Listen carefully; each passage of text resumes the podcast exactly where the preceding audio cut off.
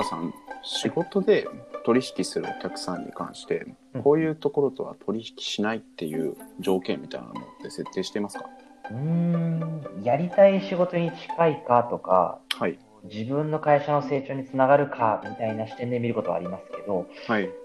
取引しないみたいな条件は設定しないですね。うんうんうん、ああそうなんですね。僕もだ、まあ、大体そうなんですけど、うん。先日ですねあのアメリカの有名な投資銀行のゴールドマン・サックスがはい。あの証券発行の引き受けだから、えっと、IPO のお手伝いをする企業に対して、うん取締役会に最低でも女性が1人いなきゃダメっていうポリシーを導入するという発表があったんですよ。おーヨーロッパの一部の国でも女性の取締役の最低比率が決まっているところとか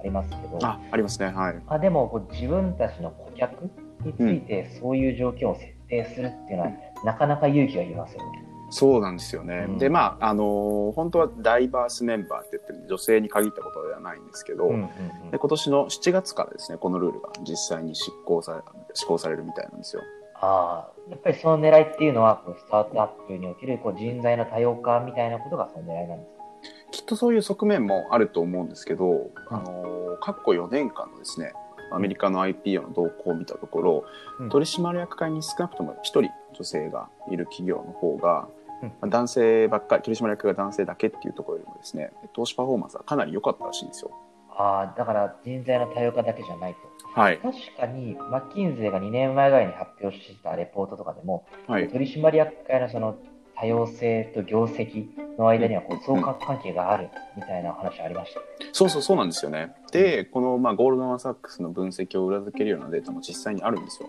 ああ、そうなんですね。どうなってるんですか、えっと、マスチャレンジっていう団体がありましてで、はい。そこがまあいろんなスタートアップの支援をしてるんですけれども、うん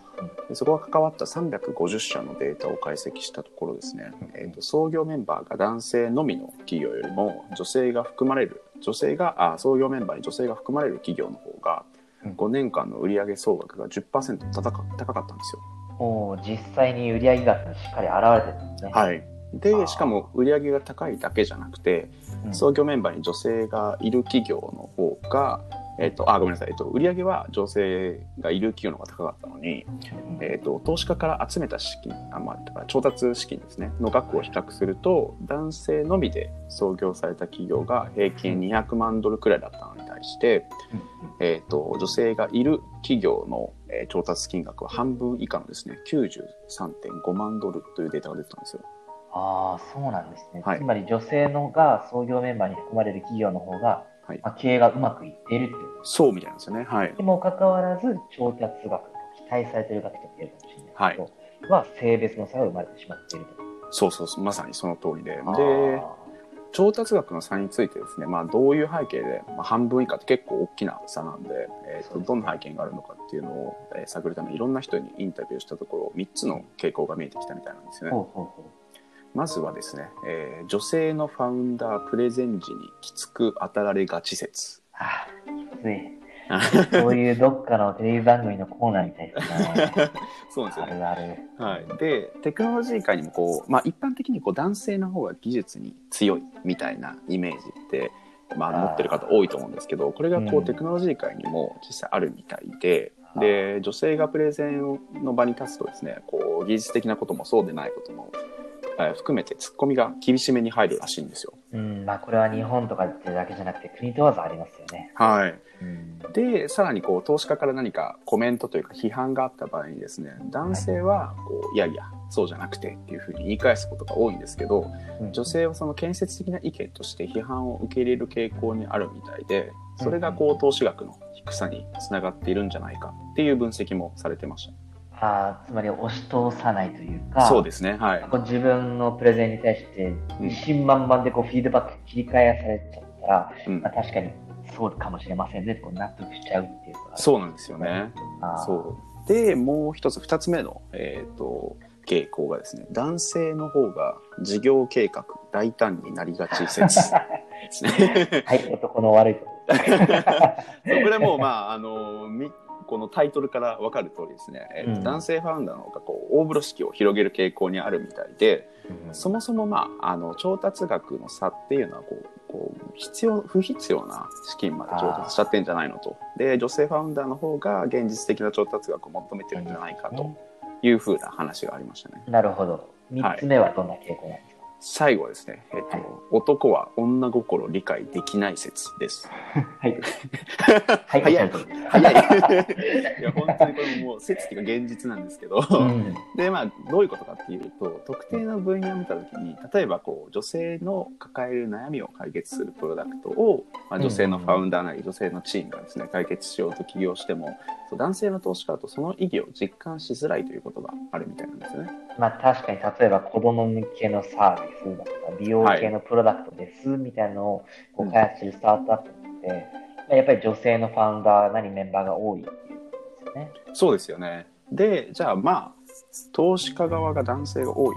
っていうのも、まあ、数字に出ていて、えーとうんいわゆるベンチャーキャピタリストの女性比率って10%以下と言われてるんですよね。えー10人に1人。はい。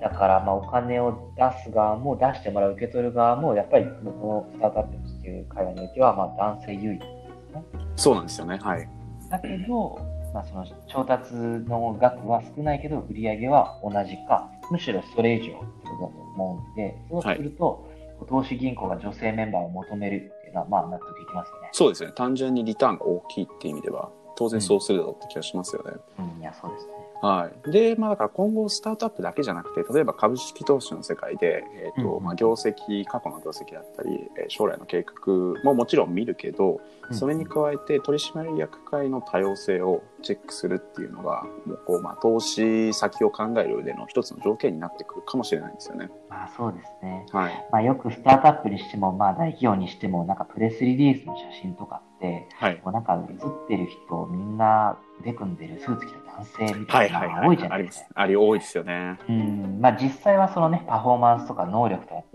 観点からも、まあ今回のその取り組みみたいなので、まあそういうのがなくなっていくとね、うん。まあいいなと思うんですけどねい。や、本当ああいうこう、プレスリリースの写真とかって一部テンプレ化してるとこもありますし、うんうんうんうんあと女性ファウンダーだとそれだけこの女性っていう属性だけがあの強調されるような時もあります女性起し業家ってね、そうそうそうそう起業家とは言わないけどね。まさにそうなんですよね、まあ、だからそういう確立化したイメージに、まあ、岡さんみたいなのでちょっとなんかいやいや変な感じするなっていうふうに違和感を抱くようになったら、本当の意味で平等な社会が築けたってことなのかなと思いますね。うん、そうですね。はい